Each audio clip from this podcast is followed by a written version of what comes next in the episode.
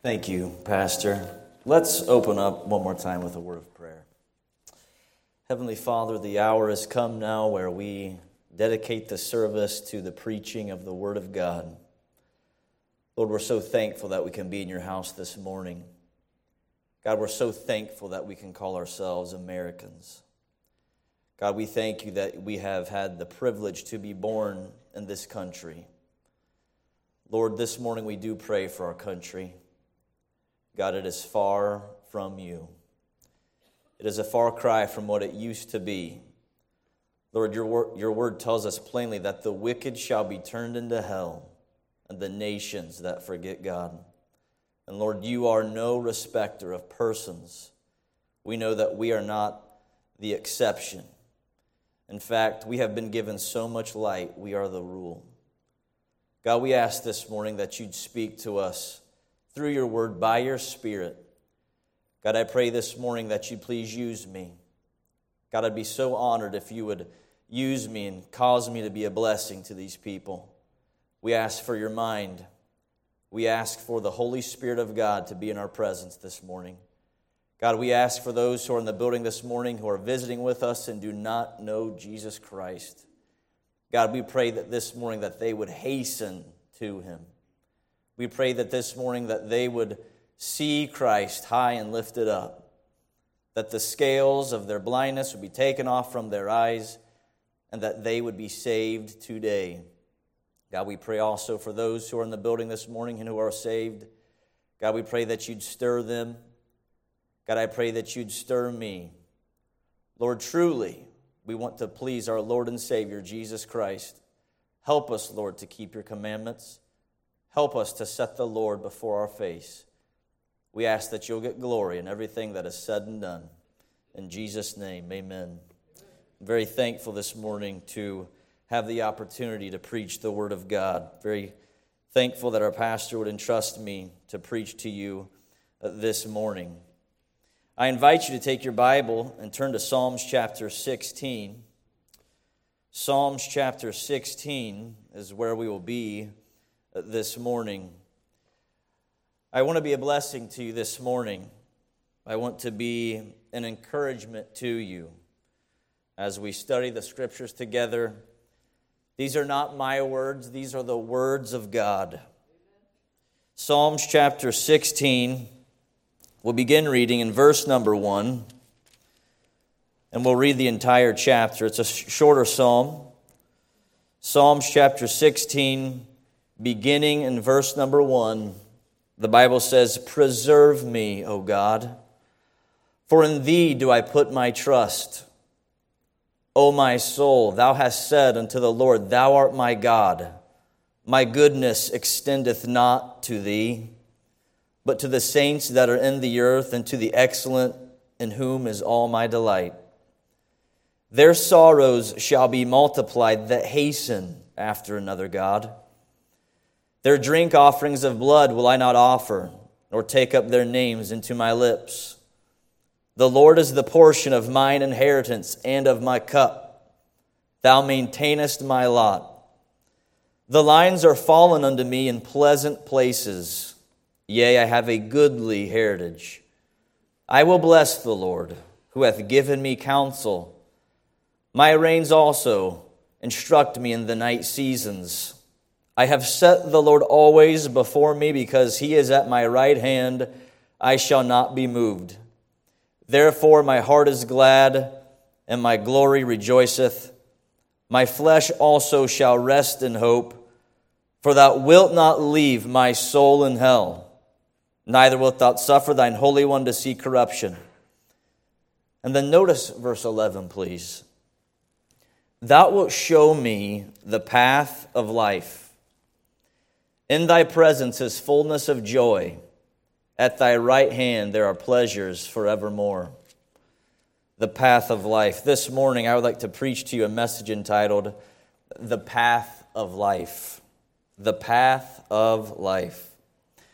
One man has said pertaining to this passage, "The attractiveness and ease, or the reverse, of any path may depend on many conditions, smooth or rough, steep or level, plain or confused with turns and windings, bright with sunshine or dark with tempest. But the main question is this: whither will it lead? All of us in the building this morning are on a path. Let me ask you this morning, have you considered where your path is taking you? Certainly, I'd like to be a blessing to you this morning by encouraging you from this messianic psalm. This psalm, if your Bible is like mine, is entitled Miktam of David. Bible students believe that Miktam means a golden psalm. And certainly we have before us a golden psalm, actually words that are more precious than gold. For in this psalm we see the Lord Jesus Christ, the one who was not left in hell, the one whose soul was not left to corruption, but hoped upon God, and God delivered him. The path of life. All of us must choose a path by which we will reach a destination. This morning, if you intended to come to Cleveland Baptist Church, if you intended to arrive at this property before 10:15 a.m. for the morning service, in order to make that happen, you had to get in your vehicle and choose a path that would eventually take you to 4431 Tiedemann Road. All of us this morning after the service concludes intend to fill our bellies. Some of you have a meal waiting for you at your home, or some of you may choose to go to a restaurant. Whichever is the case, you have to choose, or you'll let your GPS choose for you, a path that will take you to your destination. This is the season of vacations. We're very thankful that our pastor was able to take a vacation with his family. And if you stay around here at any length of time, we'll encourage you to take a vacation with your family. They're needed. They're good. For many months, perhaps you've planned and anticipated a needed getaway with your family. And as the day drew closer, maybe you plotted the course that you would take. For most, the course that they will choose to any given destination is usually the fastest one. We want to get to our destination as fast as we can. Why the fastest one? Well, usually because the fastest one is the easiest one for a number of reasons. For one, it's less time in the car. It's less time on that sciatic nerve that many of us have. It's less time with whining children. Are we there yet? Maybe it's less rest stops. Maybe it's a less expensive way because you're able to avoid some tolls. Therefore, it's easier on your wallet. Whatever the case might be, we want the easiest way, don't we? Whatever easy looks like for you, we want the easiest way. Now, these are certainly things of less importance.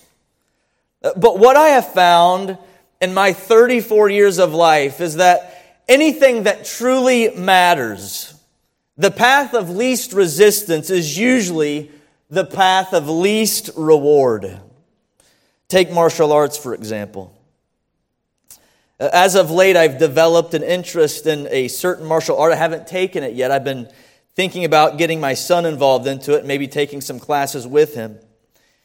But what I have found with a martial art is that a rank is distinguished by a color of a belt. It is given to those who go down a very difficult path. Take, for instance, the martial art of jiu-jitsu. They say it takes at least 10 years or more to become a black belt in jiu-jitsu. And most people that set out down that path never become a black belt. Why? Because it's a very difficult path. It's strenuous, it's taxing, it's mentally hard. It's a path that most people eventually give up on. Why? Because it is not easy. It's difficult.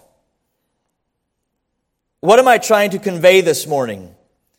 It is that Christ took the difficult path, and you and I, we are to follow Christ's example. It is not an easy one. If the path is truly going to be taken, it is a very long one. The path of Christianity, the path that leads to your sanctification. It is a very difficult one, but the reward is beyond anything that you could ever imagine. Think, for instance, of someone in the military. I remember as a child watching certain documentaries on the History Channel, the United States Marines and the Navy SEALs, and you'd see the training that they go through, very difficult training. Most people don't make it. And you'd see them as they graduate on graduation day after going through boot camp and months and months and months of just being beat down in order to be built back up again.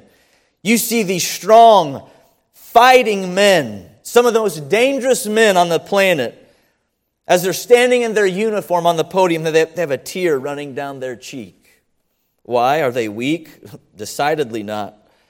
They're some of the toughest men on earth, but they remember the things that they had to overcome. They remember all the times that they thought, I just can't make it.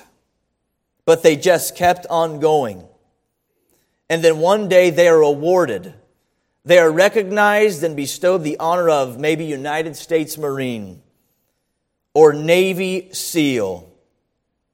These men are not weak or mediocre. There's nothing mediocre about them. These are fighting men. Those are the types of men that bought this country for us with their own blood. Fighting men.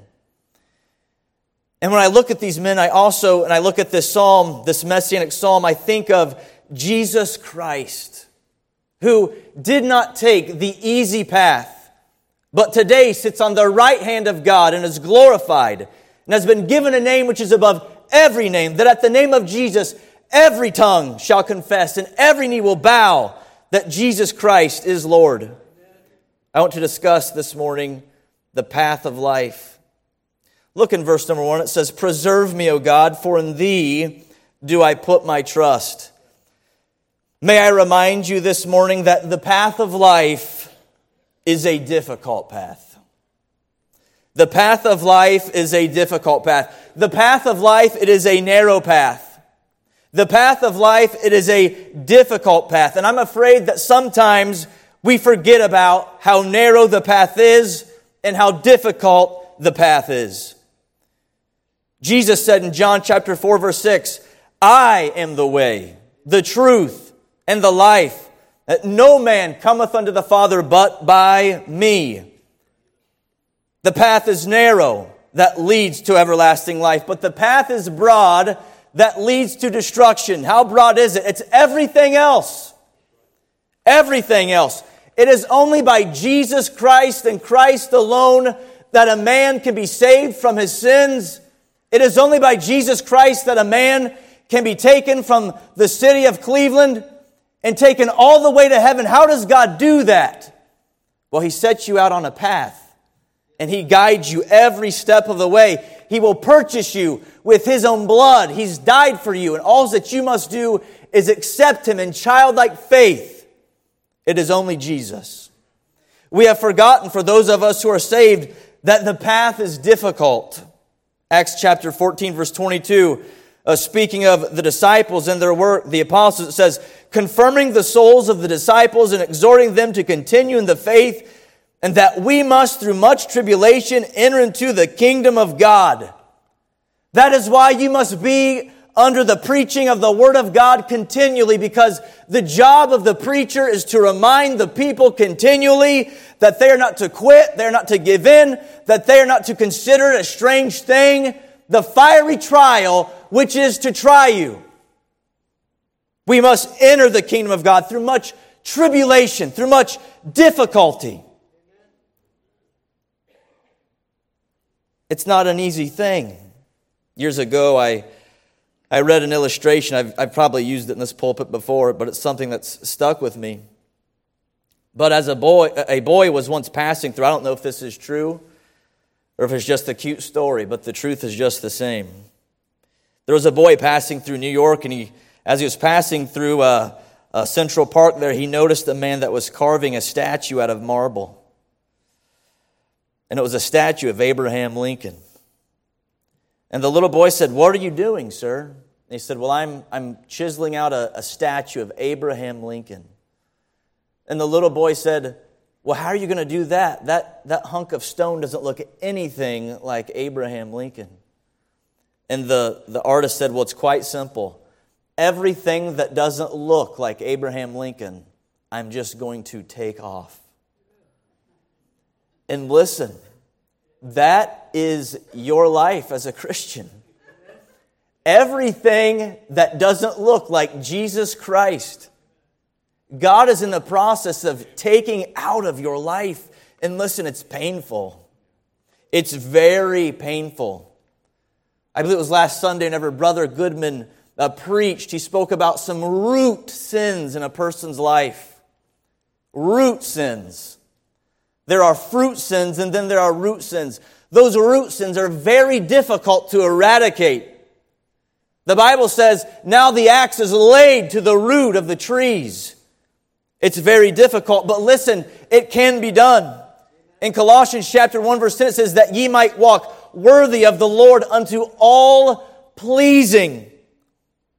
God has set you on it. You are on a voyage as a Christian, and God has equipped you with everything that you need to have a successful voyage. He's giving you everything that you need within the pages of this book. You can do it. You can do it, but listen, it's not for the faint of heart. It's a difficult path. But what do I find here? I find a man here asking, oh God, preserve me. Preserve me, oh God. Have you taken a look around lately? All the temptations, the toil, the snares, through many dangers, toils, and snares, I have already come. And you say, God, preserve me. God, would you help me? It takes humility. The psalmist says, preserve me, O God, for in Thee do I put my trust. My goodness, it extends not to Thee. That is to say, God, I have no goodness apart from You.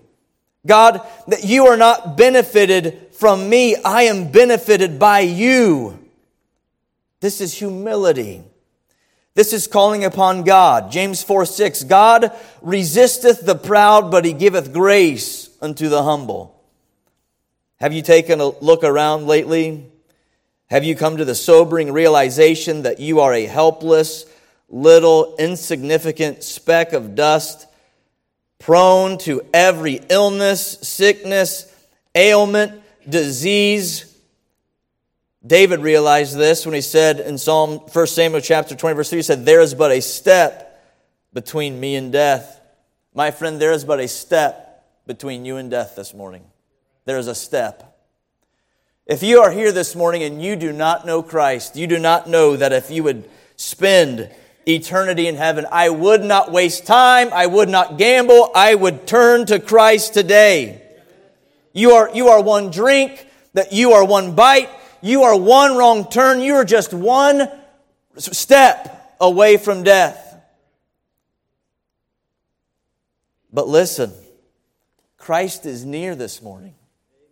In the book of Romans, it says, if thou shalt confess with thy mouth the Lord Jesus, and shalt believe in thine heart that God hath raised Him from the dead, thou shalt be saved. How close is God to you this morning? He's as close as the tongue that's in your mouth, if you'll just confess Him. He's as close as the heart that beats in your chest this morning. You just must confess Him. The path of life. The difficulty of the path seen in verses 1 through 2. But then let me also state as a Christian speaking to you this morning, thankfully there are companions in this path. Look in chapter 16, verse 3, it says, but to the saints that are in the earth and to the excellent in whom is all my delight. Identification with God's people. These are my people this morning. God's people. I love God's people. 1 John chapter 3, verse 14, we know that we have passed from death unto life because we love the brethren. He that loveth not his brother abideth in death. 1 Peter chapter 1, verse 22, seeing ye have purified your souls in obeying the truth of the Spirit unto unfeigned love of the brethren, see that ye love one another with a pure heart fervently. John chapter 13, verse 35, by this shall all men know that ye are my disciples, if ye have love one to another. Galatians chapter 6, verse 2, bear ye one another's burdens, and so fulfill the law of Christ. Strength from other believers, it is not an option in the Christian life. On this path of life, it is a necessity. My friends, you and I as God's people need each other. We need fellowship with the brethren. I can't tell you how many times I have drawn strength from a fellow brother or sister in Christ. I believe with all my heart that the Scriptures teach that within a church there is safety within the body of Christ. And I believe both spiritual and both physical safety.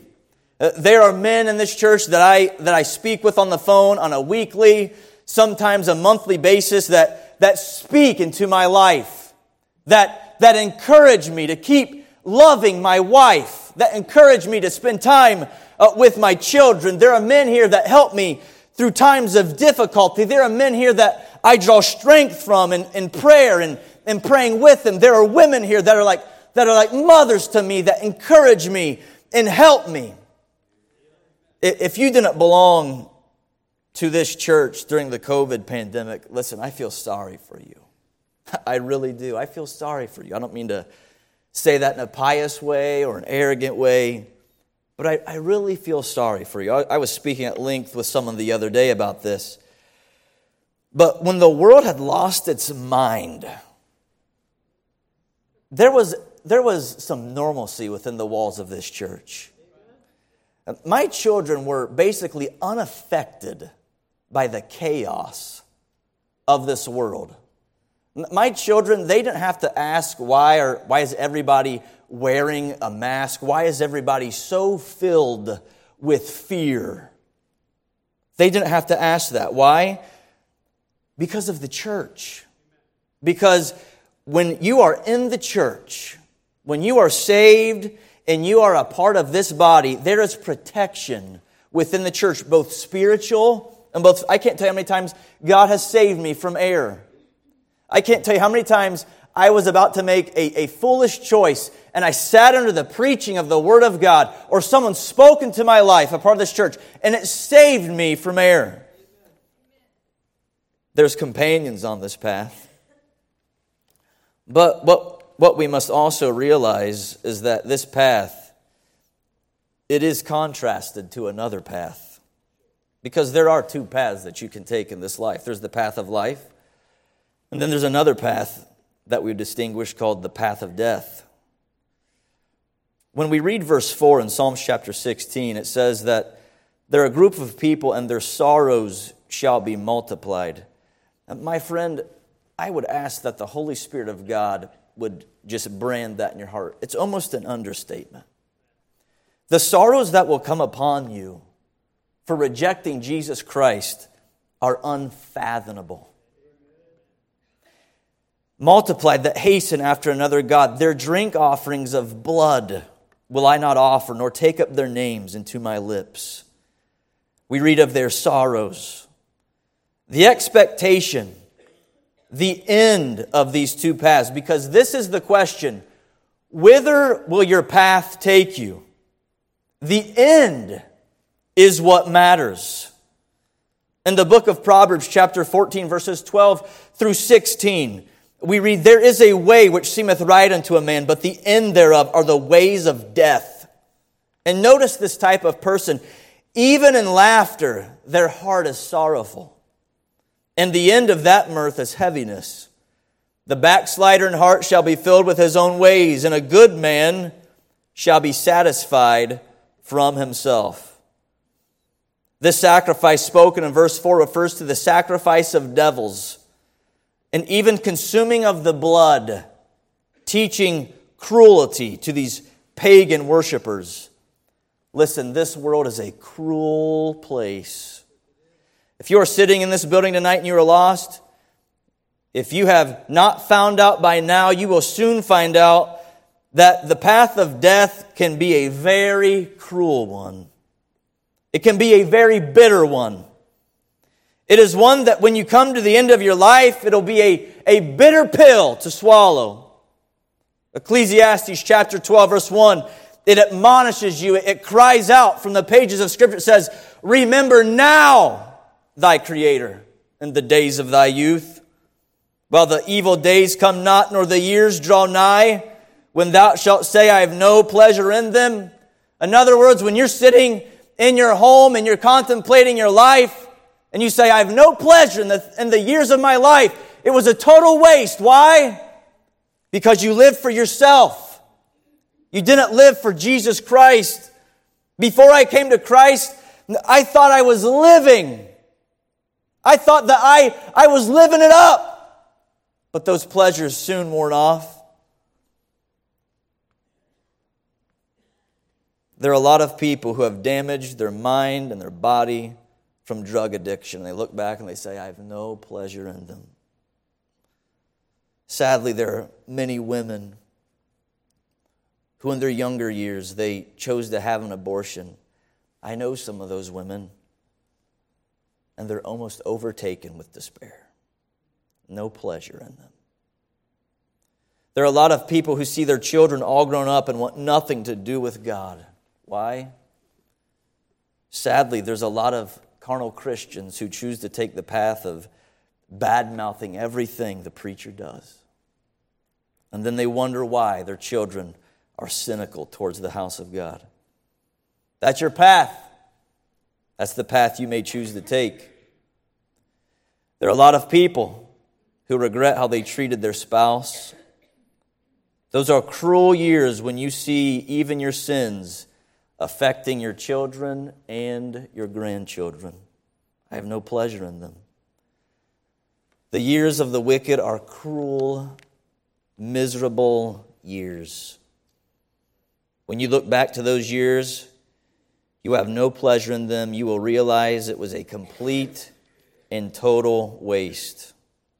So it's contrasted with another path. Which path are you on this morning? Let's look at verse 5. What is my path? Let's try to identify what your path is. Verse number 5. The Lord is the portion of mine inheritance and of my cup. Thou maintainest my lot.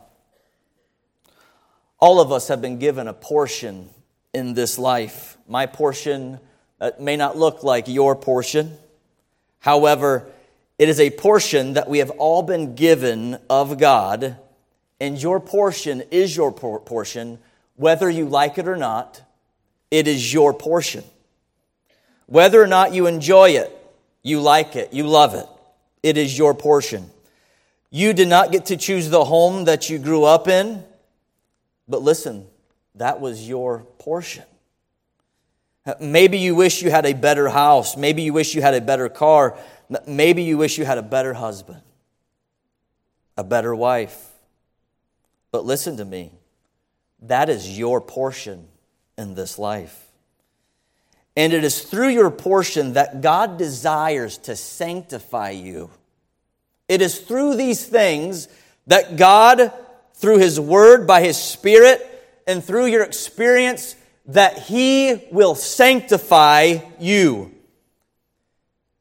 Your portion. What is your cup? Your cup is what you appropriate, what you do with your portion.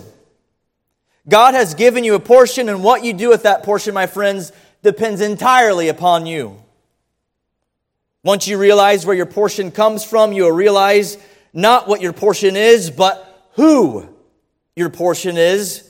And then and only then you will have the spiritual discernment to realize that God is molding you into the image of His Son through your delegated portion. I have two sons, and we give them a portion every single day on their plate. Most of the times they scatter their portion. But we're giving them what they need for their body. They don't like it. They don't want it. God has given you everything that you need to live a successful Christian life. But we scatter it. We don't want it. We don't like it. Men, listen to me. God has given you a wife to show you how selfish you are. God will use your wife to sanctify you. Women, God has given you a husband to show you how selfish you are. God has given you children to show you how impatient you truly are. And of course, with all of these things come tremendous blessing and fullness of life and fullness of joy. My friend, if you're in the building and you are lost this morning, you may not realize it, but Christ has been trying to get your attention for many, many years. Doth not wisdom cry? Doth not understanding put forth her voice in the streets? He wants to draw you close to His side. He wants to impart His life to you. And He uses your situation, your circumstances to do that. Let's look at verse number 8. Speaking of this path, who is the commander of this path? Verse 8, the Bible says, I have set the Lord always before me because He is at my right hand that I should not be moved. It was Peter in the book of Acts chapter 2 that quoted this verse. He said, David speaketh concerning him, I foresaw the Lord always before my face, for He is on my right hand that I should not be moved. Therefore did my heart rejoice and my tongue was glad. Moreover also my flesh shall rest in hope. Because thou wilt not leave my soul in hell, neither wilt thou suffer thine Holy One to see corruption. Thou hast made known to me the ways of life. And then notice this. Thou shalt make me full of joy with thy countenance. Who is the commander of this path? It is our Lord and Savior, Jesus Christ. He says, I have set the Lord always before me. Albert Mohler, in his book, The Conviction to Lead, writes, the desk I use for writing is clear of distractions except for one. A very realistic model of a human skull sits on the left corner. Some time ago, a visiting 16-year-old quietly advised me, you have a leftover Halloween decoration on your desk. Actually, it's not a Halloween decoration at all. If you look at some of the most historic portraits in the Christian tradition, you will see a skull within the painting. This is known as the memento mori, the memory of death, which was intended to motivate the subject of the painting to make the most of the time given to him. The skull on my desk is not a morbid decoration from a dark holiday. It is a constant reminder of mortality as essential to the human condition. Each and every passing day, you and I, one tick is taken from the column marked future, and one adds to the column marked past. What's your motivator this morning? What motivates you this morning to be a loving husband, to love your wife? What motivates you this morning to be a loving wife? What motivates you this morning to be an example for your children? What path are you traveling and what is motivating you to stay on this path? My friends, have you ever considered your own death? I think about my death all the time. All the time. I constantly think about my death. I think about what will my family say about me when I die? What will my wife say? Will she say, my husband loved me. He loved me unconditionally. Will my son say, my father loved God. He loved me. He loved the Lord. He was a man of conviction and prayer, and his life brought glory to God. What do you think about? What motivates you? Notice from the Scriptures what was the sole motivator for Jesus Christ. He said, I have set the Lord always before me because He is at my right hand that I shall not be moved. This morning, consider what Christ has done for you. Now, I always go back to this. Listen, if you weren't here for the Easter cantata, man, you missed out. And listen, If I say that I like the cantata, it was a good cantata because I don't like cantatas. It was a good cantata. They sang a song entitled Gethsemane, and Christ, the culmination of everything that he did, the reason why He preached and lived the life that He did was all because of His love for the Father. It was all because He said, Father, not my will, but thine be done. Hebrews 12:3, for consider him that endureth such contradiction of sinners against himself, lest ye be wearied and ye faint in your minds. Hebrews 13:5, speaking to you, and says, and be content with such things as ye have. For he hath said, I will never leave thee, nor will I forsake thee. Is that enough? Is Christ enough for you this morning? What is enough? Is a better house enough? A better car? Is being understood enough? Is Christ enough? Do you know why Christians get removed from their steadfastness? Because at one point in their life, they have removed the Lord from their life. They did not set the Lord before them. Do you know why a man can treacherously leave his wife and abandon his children? Do you know why a wife can leave her husband and why adultery can be committed in the church? Do you know why saved young adults can leave the church and go chasing after the thrills of this sewer of a world? Do you know why preachers fall into sin? Do you know why churches get away from preaching the gospel? Do you know why churches split and have divisions and have carnality within their church? It's all because at one point the Lord was set before their face, but they removed him. Is Christ enough? Christ as your portion, is he enough? Those are paths that you can freely take, but don't be surprised if you take the path of death, that one day you wake up in the cold reality at a dead end. But listen, it's not easy to take the path of life. But wow, it sure is worth it in the end, I'll tell you. The destiny of the path. What is the end of the path? Because that's all that matters. Verse 11, he says, Thou wilt show me the path of life.